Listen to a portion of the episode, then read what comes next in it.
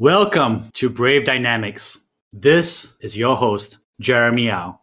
Leadership is harder than it looks. As a proven founder and Harvard MBA, I interview courageous entrepreneurs, executives, and investors every week. I also share my frontline experiences, coaching insights, and own professional development journey. If you're stepping up as a new leader, founding a startup, or venturing into the great unknown, this is the podcast for you. Benjamina Bollag is the founder and CEO of Higher Steaks, a London based food technology startup that uses state of the art culture techniques to grow meat products from sample animal cells. Founded in 2017, Higher Steaks has already begun to make its mark on the agritech industry with multiple features in Forbes, Business Weekly, and Yahoo Finance. Previously, Benjamina co founded a London based B2B electronics company selling to FTSE 500 companies. Benjamina has also worked at Israeli 3D printing company Stratasys, at the digital marketing division of PepsiCo's joint venture with Strauss, and was the lead developer of an edtech startup. Benjamina graduated from Imperial College London with a master's in chemical engineering, where she completed a project focusing on the design of a peptide plant conducting a lab-based research on synthesis and liquid exfoliation of graphitic carbon nitride.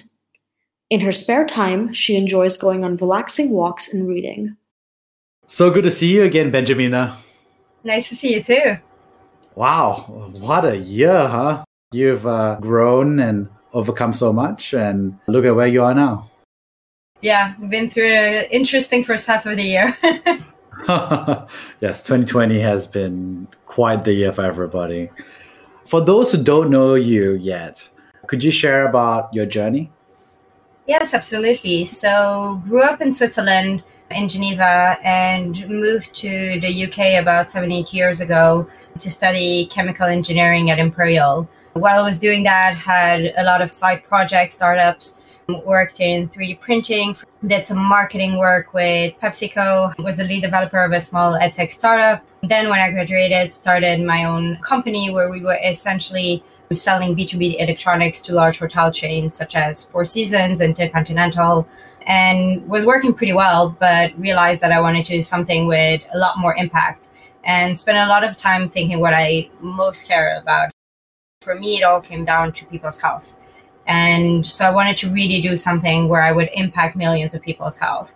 And that's when I joined Entrepreneur First, which is an accelerator now globally based, but at the time based in the UK, that takes you pre idea and pre team. And while I was there, came across the concept of cell based meat. And for me, it was just fascinating and very quickly became obsessed with it and realized as well there were very few engineers at the time working on this. So thought that there's really something new that I can bring as a founder to the field.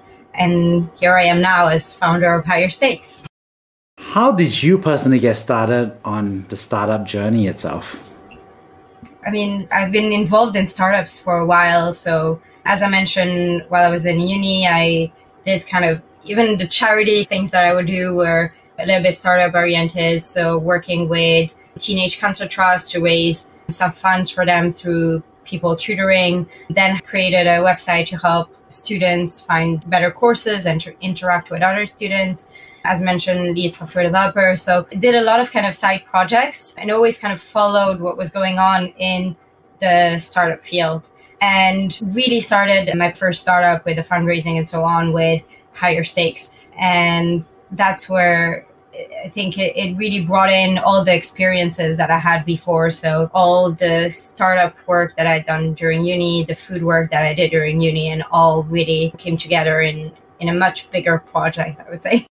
Why is leadership so important in alternative proteins?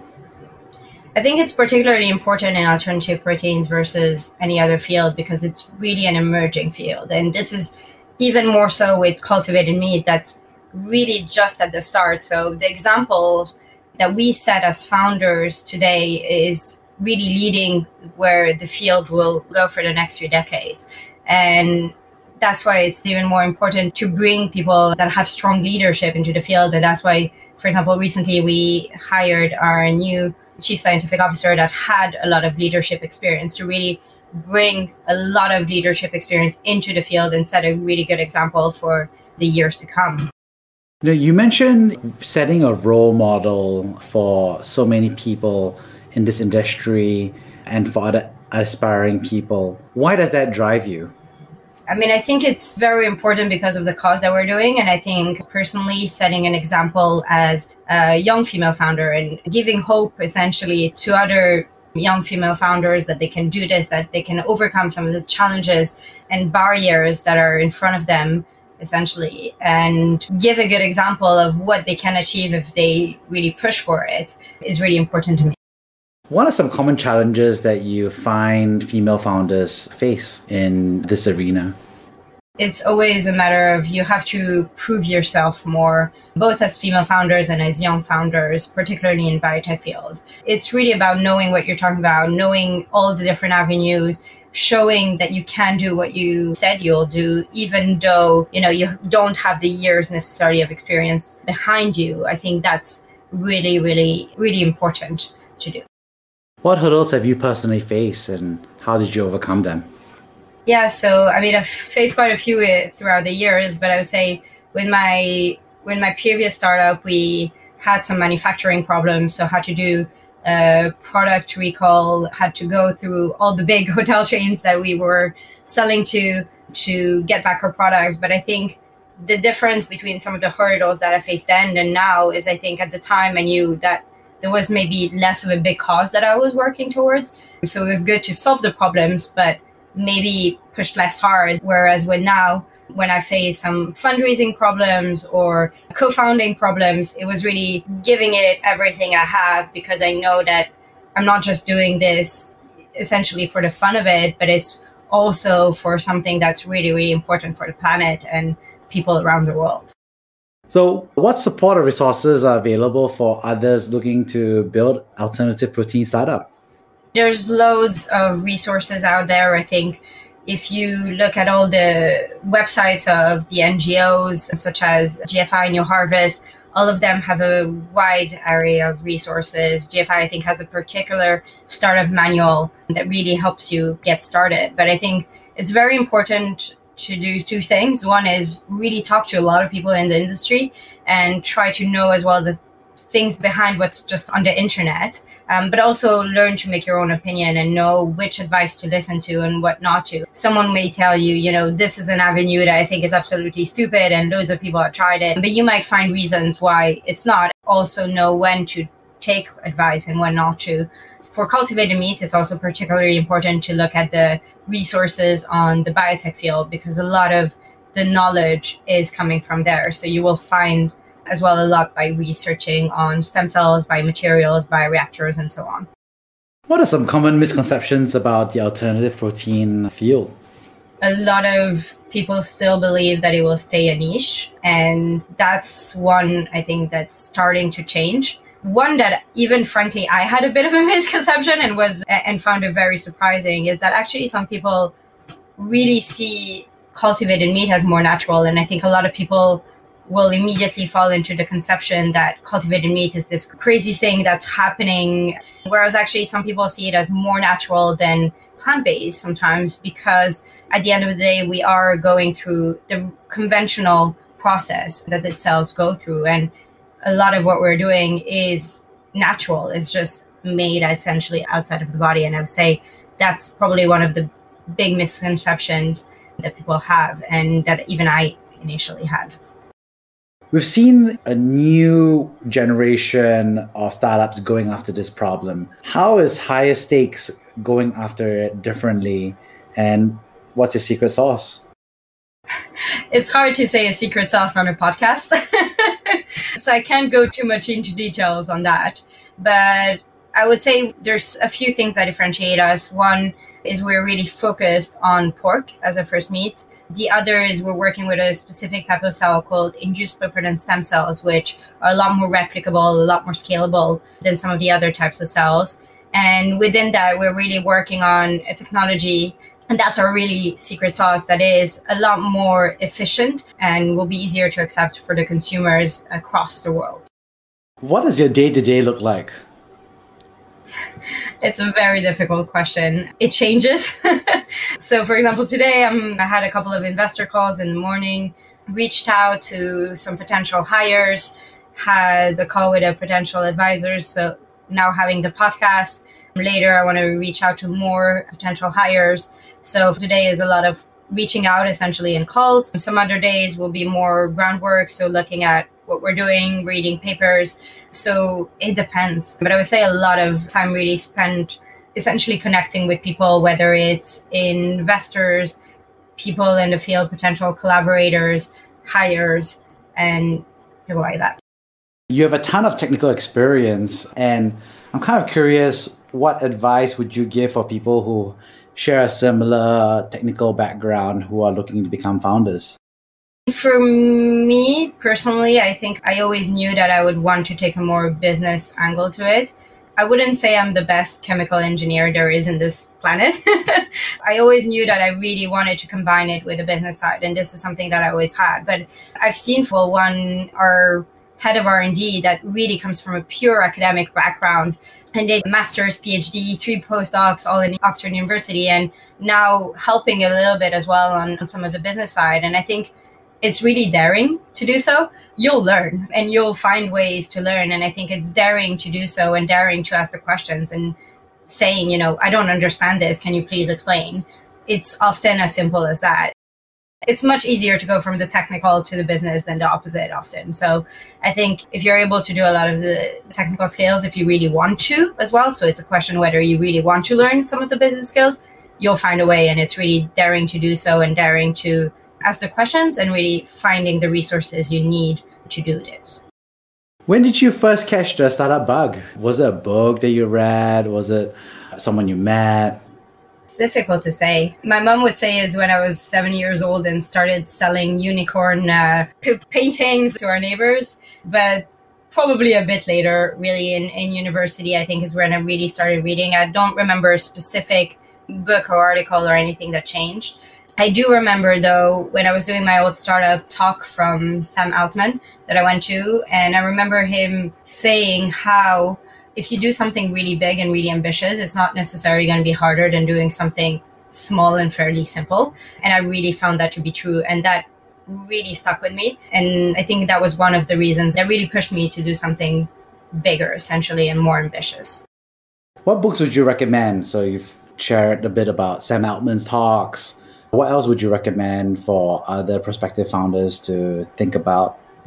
Yeah, so I think you have your obvious startup books in a way that are very good, like The Hard Things About Hard Things by Ben Horowitz. But I think you also have other books that really help you out on your journey. So, Why We Sleep, again, really changed my perception of how important it is to sleep and goes, I think, against some of that perception that you really shouldn't sleep. And if you work 20 hours a day, that's the best thing you can do. So I think working hard, but also making sure that you're sleeping enough. Another is Man's Search for Meaning by Viktor Frankl. And again, when you're actually going through things that you feel are hard, it's a really good one to read about resilience, just human resilience. And it will very, very quickly put you back into back into perspective so I think probably these would be three that come to mind. Feel free to reach out to me. I have loads, uh, loads more to share.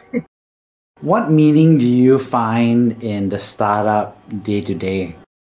For me, it's two things. One, the bigger cause. So, knowing really whatever I'm doing is helping the field advance. So, no matter what ends up happening to my startup, it's really the field of cultivated meat I really think will do something good for the future. And whatever I'm doing will help that field advance.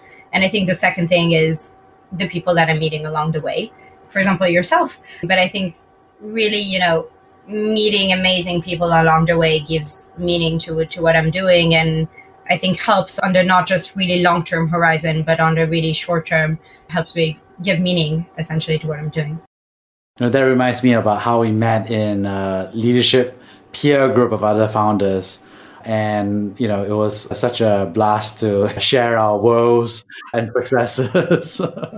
So i always say it feels like you know startup life is like you know 90% woes and 10% successes that we're just working towards. How do you feel about that it's really important to have that peer group that you can rely on. And sometimes as well, I think a couple of us mentioned it, having several sometimes peer groups so that you don't burn out one of them with all your 90% problems. I mean, it, it's really important to take the time sometimes to discuss this because some people will have gone through the problems that you've been through you can help with different perspectives with the problems that you've been through but it's often you know you're so much in the everyday of it. In the same way as you have advisors having as well people that are at a similar stage than you and going through some of the same problems that you're going through really helps. Who are your peer groups that you activate and find companionship with? So i would say some of my peer groups my friends from home some of them are founders. I have the people that i've met through entrepreneur first. We met on better work circles which was really helpful. And I think as well some of the people in the industry that I'm in. So it's a very friendly overall industry in the alternative proteins. And I think created some friendships as well with some of the founders in the field. It's awesome that you have all these peer groups that you're able to tap on. What do you do for fun to unwind on a weekend? Recently I've really enjoyed walking because I think with COVID, you know, we're really trapped inside and I'm not moving as much for meetings and for work. So I try going for walks and either I'll call a friend or try as well to see friends that don't live far and sometimes even friends that live a bit further. So try to walk a lot. I think that's probably the, the one thing and that's really helped me throughout the lockdown. How about you? I think I've really enjoyed spending time with family during this time. It was just nice to just uh, circle up and get meals together and cook and just catch up on life. You know, it's nice to do that because I think the entire world seems to be retreating back to the homes with family, and it's what's important during this time.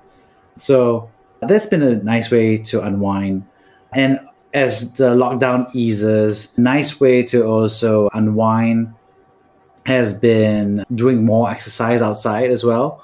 So I also really enjoy walks, and it's been nice to do a few more of the more adventurous hikes, just to walk around the forest or climb a small hill, and it feels good to do that with another friend as well. So uh, I try to bring my friend with me so that we both go on a hike together and we can talk along the way. I love hikes. Sometimes the problem is if it gets really, really steep, I get height fright. And it depends if I'm if I'm with a friend that's confident, then I'm good.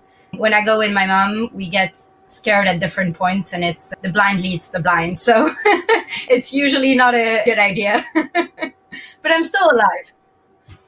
Well, it does feel like it describes the startup journey a little bit. you know? Like we all get scared along the way and we help each other kind of cross those tough points and somehow we're still alive.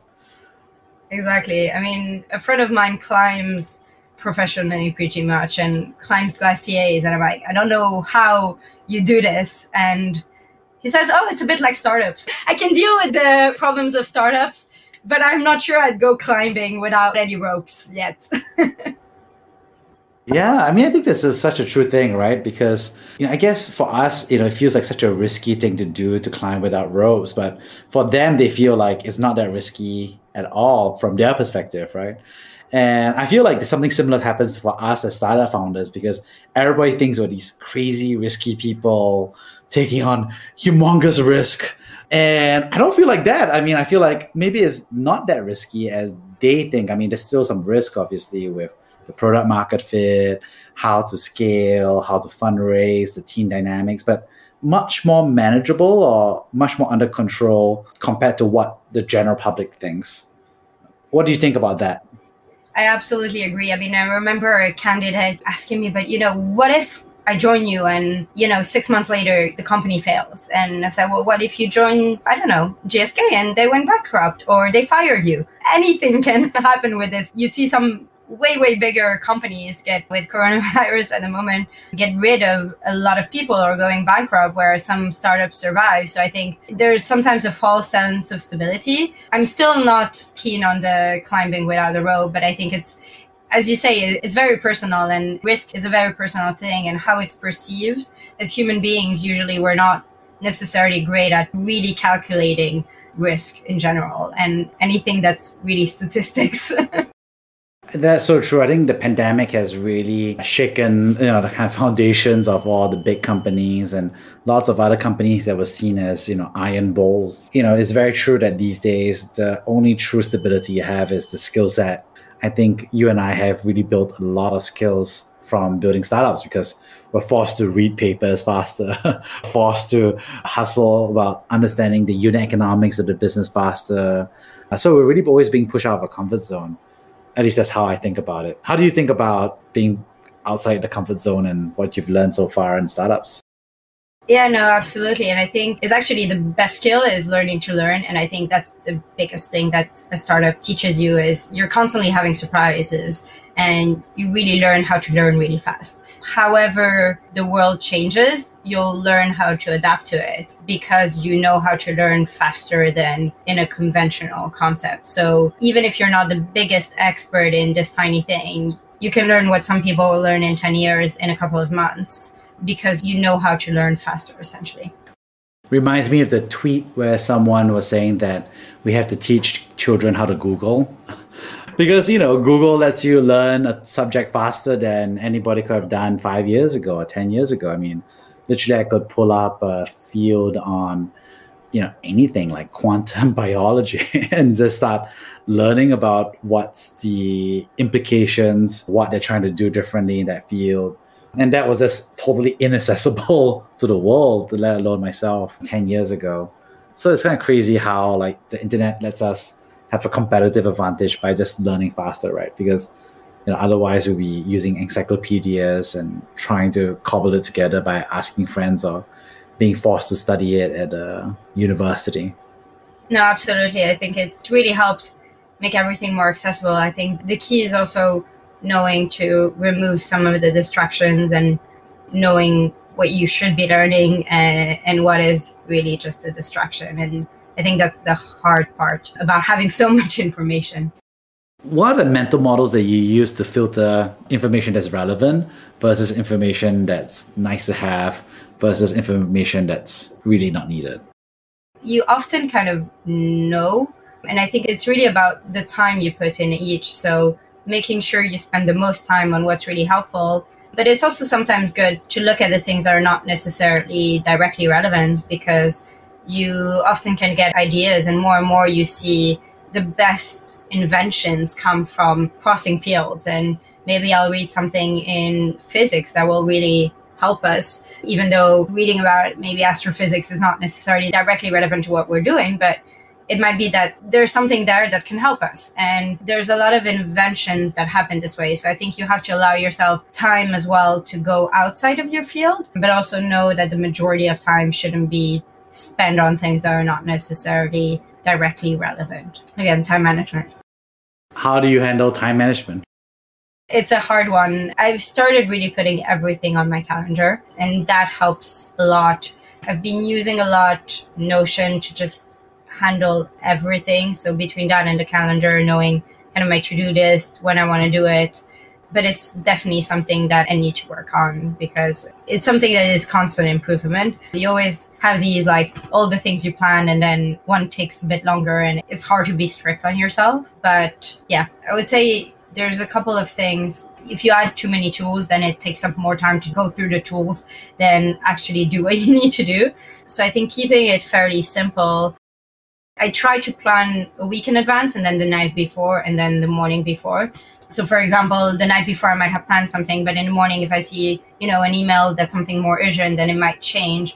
But really try to have those allocated time slots in which i plan my day and try as much as i can not to change it. Awesome. Last question. If you could go back 10 years in time what advice would you give to yourself? I think read more that would be my number one. I've done well on the kind of networking, getting to know people, getting a good network and things like that. But I think I started really getting into reading a little bit later. I think reading more from a younger age and not just getting into the subjects that I cared about and more just general, you know, literature. I think that would be one thing that I would tell myself. Awesome. Thank you so much, Benjamina. Thank you.